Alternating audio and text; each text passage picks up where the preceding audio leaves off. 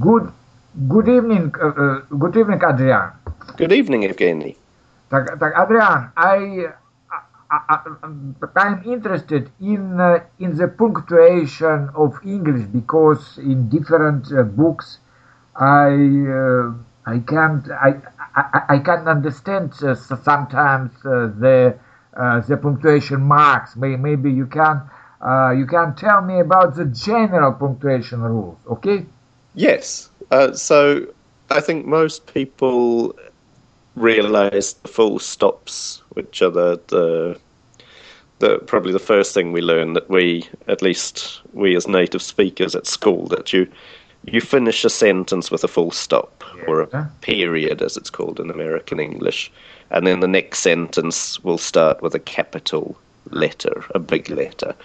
Um, so, so most of us get control of that. I think the next thing is the commas, and I think commas can be quite confusing even for native speakers in the beginning. But but generally we use a comma. Um, you could say really to avoid confusion or to to divide a text up and make it clearer. So some basic areas where we use a comma um, might be if we're making a list that ends up being three or more things, we'll put a comma in between each item. Mm-hmm. So if I say my wife my daughter, my son. Yeah, yeah. Then I'll put commas in between, and my uncle.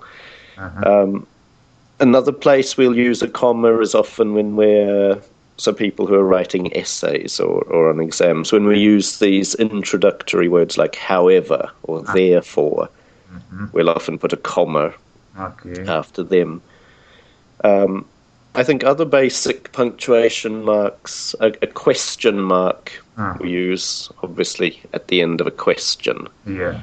And unlike some languages, we just put the question mark at the end.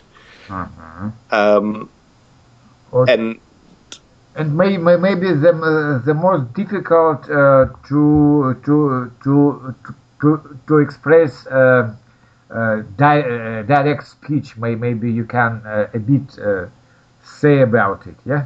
Yes. So the, the, the formula for direct speech is we use what we call speech marks, um, huh?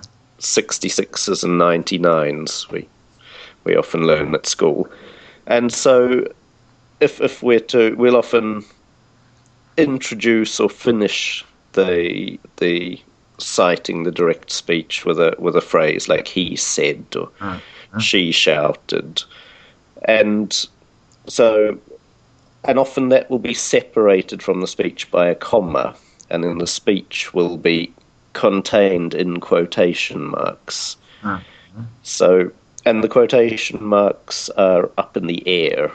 So some languages have them. Uh, I think German has one at the bottom one at the bottom of the line and the final one at the top of the line. Yeah, yeah, yeah. But but uh, but English both uh, on the top, maybe. Both at the top. So we we might write he said, comma, open quotation mark. Um, I'm very happy today. Ah. Full stop, close quotation mark. Ah. That would be a way to. Uh, sometimes after after the word of, of, of, the of the author, I saw also uh, semicolon. Yeah. Ah, yes. Mm-hmm. So and it, it, it can be semicolon or or comma. Yeah.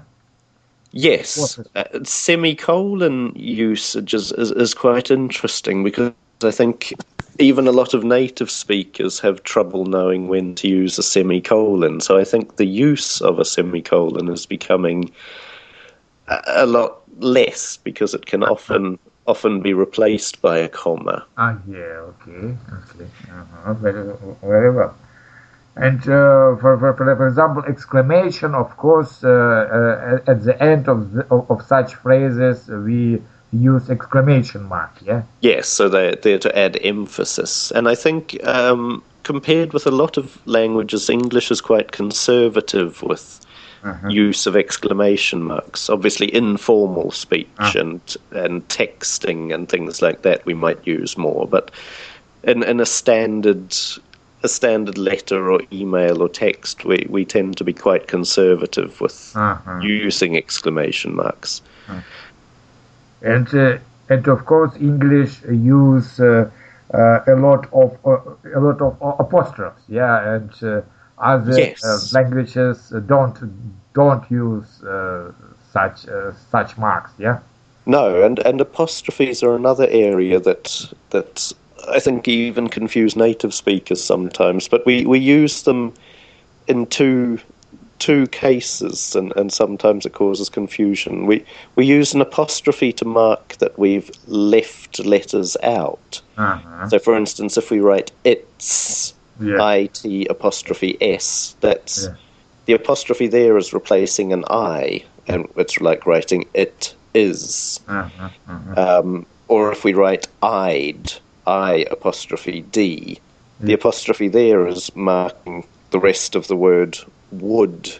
We, Yeah. we often say, I'd do that, I would do that. Or I'll uh, instead of I will. Yeah. Yes, exactly. So the apostrophe is marking that we've left letters out. Ah. Common examples can't, don't, Yeah, instead yeah. of cannot, do not. The other place we use an apostrophe is to mark ownership. So if I write, What's the uh, so like uh, possessive apostrophe mark? yes, exactly. So Adrian's book, Adrian apostrophe S Yeah. Yeah. book, the book of Adrian. Uh-huh.